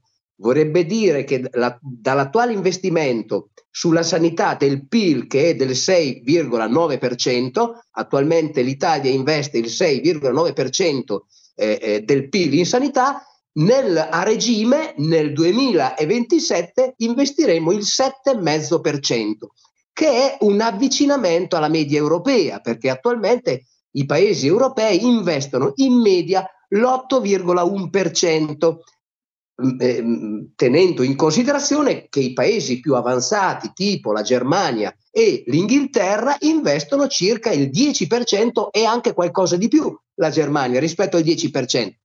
Questo per far sì che alla luce dell'invecchiamento della popolazione che è sempre più sensibile, alla, luce di aumenti di costi legati all'inflazione, alla luce proprio di, di, aumenti di costi in genere sulla sanità che sono diventati strutturali, penso al Covid. Il Covid non è stato solo un costo per il 2021 e 2022, ma è, un, è, è, diventato un costo strutturale perché noi anche oggi attualmente vacciniamo la gente per il Covid. Ci sono tutte le sequele, i postumi del Covid, quindi è diventato anche quello un costo strutturale. Allora, ciò che ci mette il governo italiano in termini di percentuali di PIL attualmente non è assolutamente sufficiente. Noi mettiamo 130 miliardi di euro eh, del bilancio dello Stato eh, sul servizio sanitario pubblico, eh, considera Sammy che eh, mh, eh, sono, mh, un tempo ne, si metteva circa 30-40 miliardi in più all'anno rispetto a questi 130 eh, e considera che i privati per potersi curare, visto che il servizio sanitario pubblico è lento nel dare risposte in termini di visite specialistiche, di diagnostica strumentale, penso ai CUP, no? la richiesta proprio anche per l'invecchiamento della popolazione è aumentata tantissimo, ma noi chiaramente con gli investimenti e le strutture attuali, col personale attuale, no, eh, diamo risposte molto tardive. E allora per poterti curare, eh, chi può c'è una fascia di cittadini che può, si rivolge al privato e spende qualcosa come 40 miliardi. Allora, c'è una fetta di popolazione che non può e quindi non si cura. C'è una fetta di popolazione che può e spende 40 miliardi di tasca propria no, a, eh, no, che vanno a, a sommarsi ai 130 miliardi che spende il pubblico. Allora l'obiettivo di questa proposta di legge alle Camere è di portare eh, eh, questi 130 miliardi che investiamo oggi, 4 miliardi all'anno sempre più, fino a, ad arrivare al 2027 con 20 miliardi di investimento in più. E questo vorrebbe dire riuscire in qualche modo a soddisfare le richieste e le esigenze dei cittadini italiani in termini sanitari. Ecco, questo vuol dire questa proposta di legge. È una proposta di legge già votata in Piemonte, in Emilia-Romagna e in Toscana perché le regioni che erogano direttamente la sanità hanno dovuto fare i conti con la pressione sanitaria. Oggi abbiamo in questo paese, in tutte le regioni, una pressione sanitaria enorme e il servizio sanitario pubblico non ce la fa più. D'altro canto c'è un altro grande problema. Laureiamo, il numero chiuso ha generato un, una, un basso numero di laureati in medicina, ci rimangono tutti scoperti anche i posti di specialità. Un tempo ci ammassavamo tra di noi per trovare un posto in, in una scuola di specialità. Oggi noi nelle Marche abbiamo investito 6 miliardi di euro aumentando i posti di specialità ehm, sia per i medici di medicina generale sia per le specialistiche ospedaliere, investendo proprio personalmente come regione, ma nel caso dei medici di medicina generale a, abbiamo eh, eh, creato 155 posti, mi pare attualmente, e non più di 100 persone si sono iscritte. Questo vuol dire che non ci sono proprio laureati in medicina, generato tutto quanto generato dal numero chiuso. Ma d'altro canto anche quei pochi laureati che ci sono parecchi vanno, noi li formiamo, ma parecchi per aspettative di carriera e per stipendio e, e vanno all'estero, quindi ne perdiamo un sacco perché vanno via, appena laureati se ne vanno, appena formati noi li formiamo e, e questi, ragazzi, questi giovani ragazzi se ne vanno a fare carriera in altri paesi dove sono molto richiesti perché sono anche ben formati e allora tu capisci che qui siamo in un vortice pare, pare senza speranza. In questo contesto, in questo contesto chi, mh, vengono, penalizzati, spe, vengono penalizzate specialmente certe zone nel nostro paese. Penso ai medici di medicina generale. Allora, eh, tro, li trovi ancora per i paesi della costa, ma per le aree interne molti comuni rimangono completamente sprovvisti di questa figura, parlando di questa figura, ma anche negli ospedali. I ragazzi tendono ad andare in ospedali eh, eh, della costa e non vengono negli ospedali dell'interno. E, e capisci che qui il problema, eh, voglio dire, diventa serio. Alla luce anche di questo ti do un ultimo dato che come regione abbiamo messo altri 4 milioni di euro facendo un nuovo accordo con i sindacati dei medici di medicina generale potenziando, dando 4 milioni di euro, ripeto che va ad integrare eh, la medicina di gruppo, l'indennità dei collaboratori di studio nella medicina di gruppo, il, il, il, le vaccinazioni, no? si pagano di più i medici per le vaccinazioni che fanno e, e via via, insomma, se, e, e, questo soprattutto per i medici delle aree interne, per i medici delle aree disagiate. Ecco, quindi eh, anche questo, anche questo è, è un altro lavoro che ha fatto la Regione Marche per fare in modo che nell'interno, nelle aree interne, questi medici abbiano ancora, eh, come dire, delle aspettative professionali Ah, li abbiamo anche incentivati economicamente proprio per, per, per, riuscire ad averne, perché se no tu le aree interne le spopoli completamente. Aree interne, tra l'altro, bellissime, sono bellissime in tutte le parti d'Italia, ma anche nella nostra regione abbiamo aree interne splendide, ma se tu togli il servizio sanitario pubblico, tu capisci che la gente, tra l'altro invecchiando, si sposta verso la costa dove, eh, dove trova eh, più servizio. E quindi, sai, gestione sanità è, è, eh, tra l'altro è una cosa estremamente difficile, ma che ha un riflesso sociale ed economico e culturale impressionante, perché, perché eh, la gente sta dove c'è un servizio sanitario efficiente, se no la gente si, si allontana da quei territori, spopolandoli, li impoverisce inevitabilmente. E questo è un discorso importante eh, che, che, non sempre viene preso in considerazione. Signore, abbiamo fatto fuori il tempo, ma avremo modo di risentirci sicuramente dopo le feste con il consigliere regionale della Lega in Regione Marche, Giorgio Cancellieri. Giorgio, un grande piacere, grazie per questo focus. Eh. Chiaramente i migliori auguri di buon Santo Natale. Anche a te, Sammy, e alla tua splendida radio. Dai, bravo, bravo, complimenti, buon lavoro, continua ancora a stare sul pezzo. Stai ascoltando Radio Libertà, la tua voce libera, senza filtri né censure, la tua radio.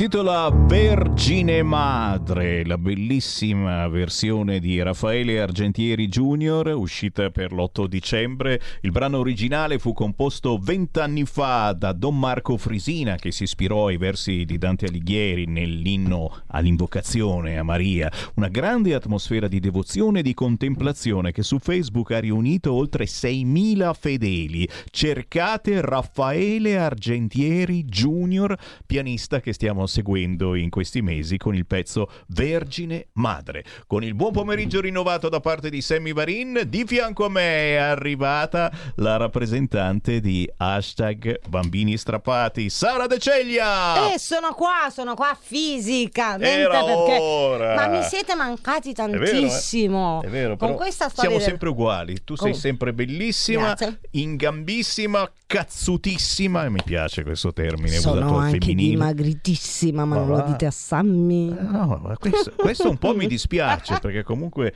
la donna non, non deve essere proprio magrolina, magrolina. No, no, no, cioè un non siamo proprio a quei livelli. No, State no. tranquilli. Ok, che- ok, vai bene così, vai bene così. allora. Facciamo un passettino alla volta, facciamo un passettino alla volta verso la nostra scuola, facciamo un passettino alla volta verso la famiglia, facciamo anche dei dovuti ringraziamenti perché questa mattina vi svelo un piccolo segreto, alcune associazioni un po' arrabbiate sul territorio di Milano e dintorni perché non è solo Milano il nostro comune di riferimento, anzi purtroppo ce ne sono quasi circa 8.000, una roba del genere che vengono attenzionati di volta in volta per cui richiedono l'intervento di eh, queste associazioni che si vadano a relazionare un po' con quella che è l'amministrazione competente e sappiamo che sono- c'è più di qualche competenza per cui eh, la nostra attività certosina ehm, sta andando avanti. E mh, con questo colgo l'occasione di salutare eh, caramente l'avvocato Rita Ronchi ma anche e soprattutto l'associazione Perseo nella personalità della presidente Alessandra Cova e soprattutto eh, anche Stefano Pavesi dell'associazione Branco perché come abbiamo detto stiamo cercando di creare un'unità sul territorio perché poi si possa aiutare in maniera più capillare queste famiglie nel non perdersi totalmente in un uh, sistema che è diciamo un po' eh, troppo troppo troppo cattivello se possiamo usare un, efe- un eufemismo, ma eh, sappiamo che quello che andiamo eh, a chiedere presso una regione è tante volte speculare anche per gli altri, perché purtroppo nei casi che trattiamo nello specifico eh, non possiamo relegare a- ad un'unica regione, per cui eh, crediamo che un buon lavoro, un buon impianto possa essere anche trasmesso poi nelle varie altre regioni in modo tale da riuscire a recuperare quel minimo eh, di quello che viene definito best interest, che non è il- quell'interesse per il meglio di un bambino, ma è addirittura superiore. Quindi ci stavamo scartavetrando il cervello per cercare di capire che cosa possa essere superiore, perché questo supera di molto anche quel- l'interesse di questi minori nel vivere una eh, infanzia tranquilla, un'adolescenza tranquilla. Per cui eh, chi conosciamo, Sammy, che ne ha fatto di questa lotta uno stendardo molto molto riconoscibile. Mamma mia, meno male, meno male che eh, Jacopo c'è perché eh, devo dire è una voce eh, dissonante rispetto a un certo status eh, che eh, vorrebbe avere una certa sinistra. Dà fastidio. Per fortuna che c'è Jacopo Coghe. Ciao! Benvenuto Jacopo. Ciao ragazzi, buon pomeriggio, grazie dell'invito. Grazie. anche per la presentazione. Assolutamente. No, no, assolutamente doverosa perché non c'è niente di assolutamente gentile in quello che ha dovuto subire Provita e Famiglia eh, nelle ultime settimane, per cui ti chiederemo magari anche eh, di lanciare un pensiero circa tutte queste situazioni, ma soprattutto della grande violenza che si è scatenata contro, eh, la, mm, contro la vostra sede. Eh, ma eh, ci sono altri comunicati che ci sono arrivati, per cui ehm, mando in onda questa qui e te la leggo Jacopo perché ehm, il nostro Jacopo è al telefono in questo momento per cui magari non vede. Scuola, Provita e Famiglia. Deplorevole adozione carriera alias il liceo Seneca a Roma. Dopodiché ho, ho preso un'altra... ehm, un altro titolo da un'altra eh, testata eh, che scrive così gli antiabortisti festeggiano da quando la destra è al governo la legge 194 è sotto attacco ho preso due punti eh, quasi un po' differenti Jacopo ma, ma per spiegare per farti spiegare una situazione eh, molto più complessa di un paio di titoli Sì, assolutamente. La situazione dopo il 25 novembre, dopo la, la manifestazione che ha visto la nostra sede vandalizzata e i tentativi di, di dar fuoco alla nostra sede si è leggermente surriscaldata, nel senso che a quanto pare Provita è diventata una realtà associativa che dà fastidio a tutti quei movimenti politicizzati e ideologizzati, non più femministi ma oramai diventati transfemministi, c'è stata un'evoluzione, un passaggio a un livello successivo con tutta diciamo, diamo fastidio per l'attività che facciamo. La nostra attività, per chi non lo sapesse, è un'attività in eh, difesa della vita nascente, dal concepimento della vita, dal concepimento alla morte naturale, per eh, tutelare la famiglia come bene per tutta la società e per eh, tutelare la libertà educativa dei genitori. Tutto questo oggi dà fastidio. Eh, se dici che un bambino ha bisogno di una mamma e un papà viene accusato di omofobia, se dici che il, quella del grembo materno è un- già una vita, un essere umano che dovrebbe avere i pieni diritti, ti bruciano, tentano di bruciarti la sede. Questo è. Noi abbiamo lanciato una campagna contro la carriera alias di affissioni un po' in tutta Italia. Eh, la carriera alias è semplicemente un dispositivo un, per, all'interno delle scuole per quei ragazzi che non, ri- non si riconoscono in una, eh, diciamo, nel loro sesso biologico, quindi chiedono di poter essere identificati con eh, un genere, un nome, un alias, un po' avete presente gli avatar Sì. nei giochetti che si usavano al computer e chiedono quindi di essere chiamati con un avatar, con un alias. Ad esempio, un esempio molto pratico, io Jacopo, maschio, eh, chiedo di accedere alla carriera alias per essere chiamato da tutti quanti Maria. Quindi da- dal giorno in cui viene adottata questa carriera alias, i professori, i miei colleghi studenti, il personale non docente, il personale ATA devono tutti chiamarmi come il nome di Maria. Mm. E quindi questo che cosa vuol dire? Cioè questo rischia di far credere ai ragazzi all'interno delle scuole di che esiste la possibilità di essere nati in un corpo sbagliato. E quindi la carriera alias è il primo processo della transizione sociale per poi passare, come abbiamo visto esempi negli Stati Uniti, in Inghilterra, nei paesi del nord Europa. Fammi Questo fare un po' l'avvocato del diavolo. sessuale. Fammi fare un po' l'avvocato del diavolo. Ma non avevamo Certo. appena detto no al gender nelle scuole? Assolutamente sì, il problema è che Eh. le scuole si fanno scudo con l'autonomia scolastica, ma Mm. l'autonomia scolastica non riguarda il cambio dell'anagrafica dei ragazzi all'interno delle scuole. Esatto. Però in questo diciamo, limbo in cui ci troviamo, in cui non c'è una legge che lo vieta, non c'è una legge che permette la carriera alias, le scuole fanno un po' come gli pare. Oggi in Italia sono più di 250 scuole che hanno adottato questo regolamento e ci sono anche scuole elementari, Mm. elementari quindi stiamo parlando di bambini piccoli, Vorremmo magari sei anche sentire, anni. esatto, perché eh, noi ci ricordiamo che poco tempo fa, eh, su oh, consiglio della- dell'Organizzazione Mondiale della Sanità, eh, si eh, cercava di propendere verso queste eh, lezioni, diciamo, questi percorsi alla sensibilizzazione, appunto, bambini in età eh, molto precoce. Quindi parliamo di bambini che eh, non- addirittura non sono neanche arrivati alle elementari.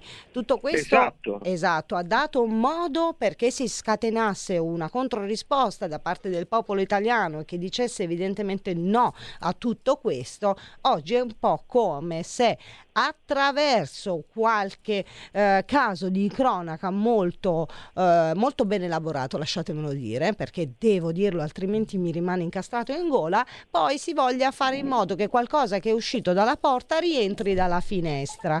Un po' per dire comandate voi, ma ne avete soltanto l'illusione. Per cui torniamo a richiedere la sicurezza per i nostri bambini. Se posso permettermi Certo. di aggiungere una cosa, cosa succede oggi nelle scuole? Non c'è nessuna legge che possa promuovere il gender nelle scuole, ma tante associazioni entrano nelle scuole, nelle classi dei nostri figli con la scusa di corsi all'educazione, corsi di educazione alle relazioni, corsi di educazione all'affettività, corsi contro il bullismo, corsi per il rispetto, per poi andare a insegnare tutt'altro, Certo. andare a spiegare loro la masturbazione, il sesso, l'aborto, la pillola contraccettiva, l'omosessualità, la transessualità, il genere e tutto quanto. Quindi bisogna stare con gli occhi aperti e stare molto attenti perché si insinuano attraverso questi corsi per poi andare a fare il lavaggio del cervello ai nostri bambini. Esattamente, esattamente come è successo in tante famiglie eh, che si sono rivolti anche ad hashtag bambini strappati, ma come presumo anche da voi a Provite Famiglia. Eh, Ogni persone- giorno riceviamo esatto, segnalazioni persone ogni che giorno. non riescono più ad interagire con i propri figli. Eh, lasciate che vi racconti 30 secondi della mia storia personale, perché fino a un certo punto anche a mia figlia ho permesso eh, di eh, frequentare questi corsi per un massimo di due, eh, per cui poi ho chiesto che eh, mi sapesse raccontare eh, che cosa le venisse insegnato in questi corsi, di- da cui dopo ho smesso di dare il consenso. Eh, per ovvie ragioni. Eh, n- nulla di che, mia, mia figlia all'alba dei 12 anni mi ha saputo spiegare che eh, è meglio anche da soli, il che non capivo, meglio da soli cosa? E nel senso che eh, eh, se proprio non si trova il partner giusto, si può fare da soli, ma in due è meglio. Io non capivo ancora cosa c'entrasse con l'affettività, la sessualità, perché seppur possono andare di pari passo, ma questo mi sembrava un corso che dovesse un po' portare questi ragazzi a un'accettazione appunto di questo diverso, eh, se tale si può eh, ritenere, ma in realtà mi sono trovata con una vera e propria lezione di sesso il che mi ha eh, un po' fatto eh, ritornare sui miei passi e quindi innegare questo consenso. Ma vogliamo spiegare anche a queste persone che dal punto di vista genitoriale si sentono attaccate perché poi è proprio la scuola stessa a cercare di farti capire che il ragazzo verrebbe automaticamente emarginato nell'eventualità che non partecipasse a questi corsi. Jacopo, vogliamo dire a questi genitori da questi microfoni come bisogna rispondere? Bisogna rispondere semplicemente che la scuola non ha né il diritto né l'autorità di fare questi corsi ai nostri ragazzi, anche perché solo i genitori hanno il diritto, ma soprattutto solo i genitori sanno quando è il momento giusto di introdurre queste tematiche ai propri bambini. Anche perché questi corsi che fanno nelle scuole sono corsi appiattiti per maschi, per femmine, tutti alla stessa età e si parla tutti diciamo, nella stessa maniera, mentre sa- i genitori sanno che ogni figlio ha uno sviluppo eh, e ha una- diciamo, un momento di approccio differente a queste tematiche. Quindi lasciamo in mano questo ai genitori. La scuola si occupi di istruire i nostri ragazzi e i genitori si occupino di educarli, rispettandosi vicendevolmente, creando questa alleanza educativa tra scuola e famiglia, non rompendola di continuazione con queste scorribande su questi temi nei nostri- nelle, nelle classi dei nostri ragazzi. Una battuta una- durante una manifestazione che facevo contro l'educazione gender, una ragazza aveva un cartello con scritto più geografia, meno gender. Basterebbe questo. Basterebbe assolutamente questo. Invece la contrapposizione, come abbiamo visto e sentito dire da anche altre persone che si interessano, purtroppo il livello culturale eh, si sta abbassando notevolmente ed è qualcosa che avrà anche questo dei riscontri sui nostri ragazzi. Mm, ragione per cui eh, a tuo avviso bisognerebbe che mm, il popolo italiano guardasse con maggiore attenzione nel- mm, che cosa realmente sta accadendo nella scuola italiana? Assolutamente sì, tra l'altro un altro dato che avvalora quello che diciamo è questo, è che in tutti quei paesi del nord Europa, considerati più avanzati rispetto a noi sui temi di educazione all'affettività, alla sessualità, educazione al rispetto, in realtà i dati ci dimostrano il contrario, ci dimostrano che nei paesi del nord Europa ci sono più femminicidi rispetto che in Italia. Quindi il problema non è, la soluzione non è fare corsi all'interno delle scuole ed educare i nostri ragazzi su questi temi. Forse la soluzione è quella di, se ci dovessero essere problemi, fare dei corsi per genitori eventualmente, affinché loro possano formare i loro figli, ma non andare a parlare direttamente con i bambini. Questo sicuramente sì. E come dicevi giustamente te, c'è l'altro problema dei dati. Il livello di formazione dei nostri ragazzi quando escono dalle scuole si sta lentamente abbassando. E, e sono questi discorsi che in realtà avrebbero dei risvolti molto interessanti, uh, ma ci dobbiamo accontentare dei, degli ultimi prossimi dieci minuti. Uh, cosa, cosa, avete intenzione di, eh, di fare? Uh, ovviamente dopo il cercare di fermare questa attività definita carriera alias nei licei. Eh, specificatamente in questo settore, quello del, della scuola, Jacopo. Allora, nel settore della scuola stiamo portando avanti due grandi battaglie. Una è quella di fermare eh, la carriera alias affinché ci sia un pronunciamento da parte del Ministero competente, del Ministero dell'Istruzione, per vietare questa carriera alias nelle scuole ed eventualmente se proprio si dovesse mantenerla solamente per le persone maggiorenni, mm. e quindi di 18 anni in su parliamo degli ultimi anni di, di liceo. L'altra battaglia che stiamo conducendo è quella contro il progetto Educare alle relazioni presentato dal ministro Valditara. Abbiamo lanciato una petizione, progetto lanciato dopo l'omicidio della povera Giulia Cecchettin, la ragazza che eh, è morta. Che ho già firmato. Esatto, che ho esatto. già firmato e vi invitiamo a firmarlo. Lo trovate sui canali di Provita e Famiglia, trovate tutto. Allora è un progetto che è stato lanciato, al cui capo era stata messa eh, l'ex onorevole del PD mm. Paola Concia, paladina dei diritti LGBT, quindi già questo ci sembrava totalmente inappropriato. Com'è possibile mettere una paladina dei diritti LGBT a, a, diciamo, a coordinare un corso di cara alle relazioni? Dopodiché è stata messa una toppa peggiore del buco, sta, è stata affiancata da due coordinatrici, Soranna Monalfieri e l'avvocato dello Stato Paolo Zerman. Toppa peggiore del buco perché tre donne, tre donne non sposate, tre donne senza figli, a capo di un progetto che dovrebbe educare i nostri figli all'interno delle scuole. Quindi quello che stiamo chiedendo oggi è, dopo aver ritirato la nomina di queste tre coordinatrici, di ritirare in toto il progetto, perché come dicevo prima è proprio tramite questi progetti che le associazioni entrano nelle classi dei nostri bambini a spiegare ciò che non devono, a parlare di sessualità, che non c'entra nulla con le relazioni, l'educazione alle relazioni. È tutt'altro. Quindi è un progetto inopportuno che va ritirato. La scuola faccia la scuola, la famiglia faccia la famiglia. È un concetto molto semplice, però mi sembra che non tutti ancora l'abbiano capito, o quantomeno fanno finta di non capirli, coloro che hanno un interesse politico, eh, politico di entrare, ideologico, di entrare nelle scuole dei nostri bambini.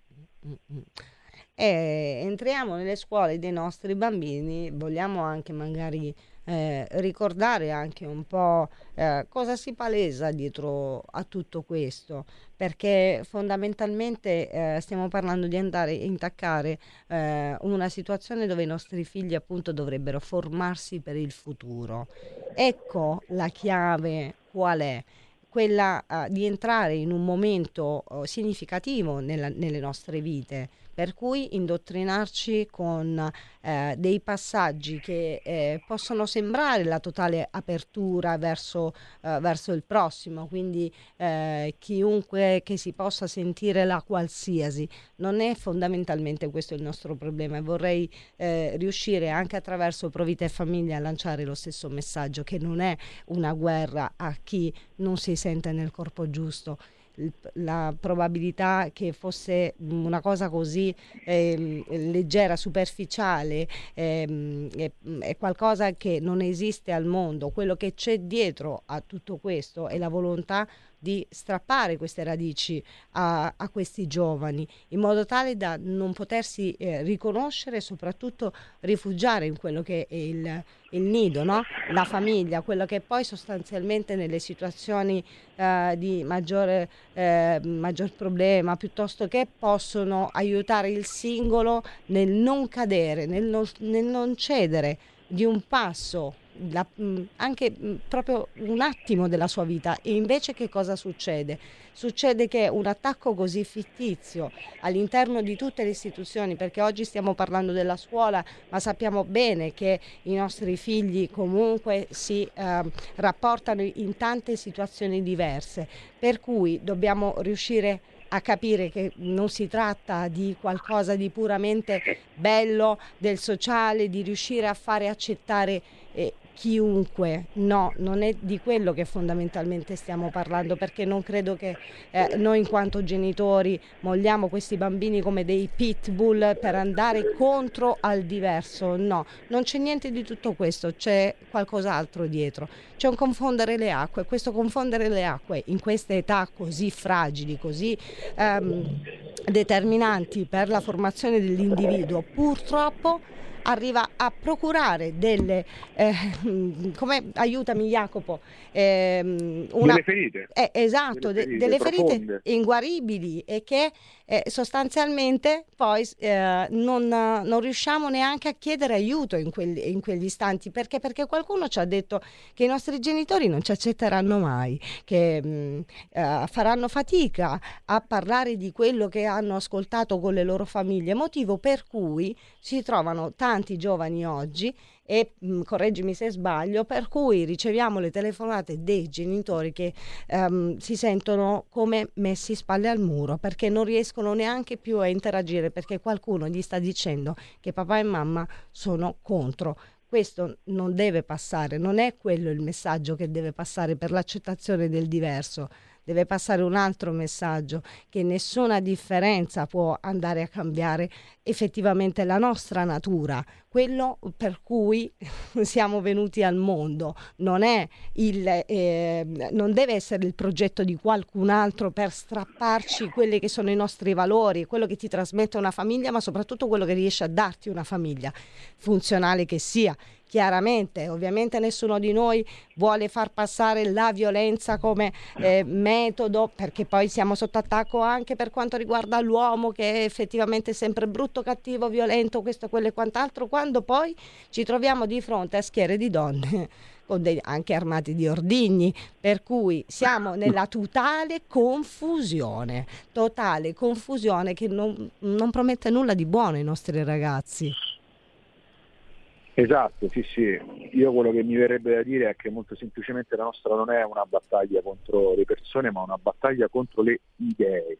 Contro le idee, massimo rispetto per tutti quanti, ma bisogna combattere delle idee folli e irrazionali. Soprattutto noi abbiamo la possibilità di vedere i paesi al di fuori dall'Italia che hanno eh, diciamo, approvato questi corsi nelle scuole, che hanno approvato la carriera alias, il cambio di sesso per i minori, stanno iniziando a ripensare a tutto questo, stanno iniziando a fare dei passi indietro. Allora non si capisce perché noi in Italia, avendo l'esempio di questi paesi, dobbiamo intraprendere questa strada che è una strada senza uscita.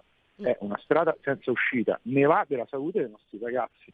Quindi bisogna essere furbi, intelligenti e saper fare immediatamente retromarcia per il bene dei nostri figli. Faccio anche un appello ai genitori, soprattutto di stare attenti a quello che eh, ai corsi che seguono i vostri bambini nelle scuole, senza essere oppressivi, asfissianti nei loro, nei loro confronti, ma c'è bisogno che i genitori tornino a monitorare tutto ciò che accade nella classe e nelle scuole dei propri figli. I genitori devono tornare a essere protagonisti, non è più possibile firmare una delega in bianco alla scuola perché la scuola è diventato un luogo politicizzato e fortemente ideologizzato e quindi è necessario tornare anche a ricoprire quei ruoli che ci sono all'interno delle scuole per i genitori, come essere rappresentanti dei genitori di classe, rappresentanti dei genitori di classe, rappresentanti dei genitori dell'istituto, per poter monitorare e rendere anche armonioso il rapporto tra la scuola e i propri figli. Esatto, lasciami dire che eh, durante gli ultimi anni, specialmente nei, in quei famosissimi gruppi WhatsApp delle mamme,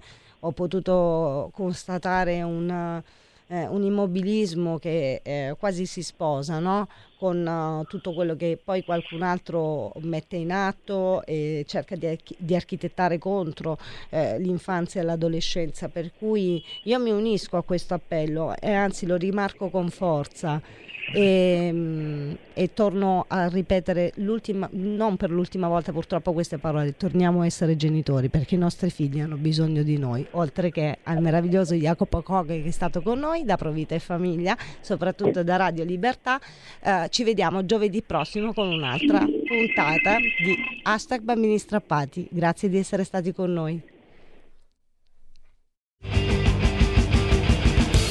Avete ascoltato Potere al Popolo.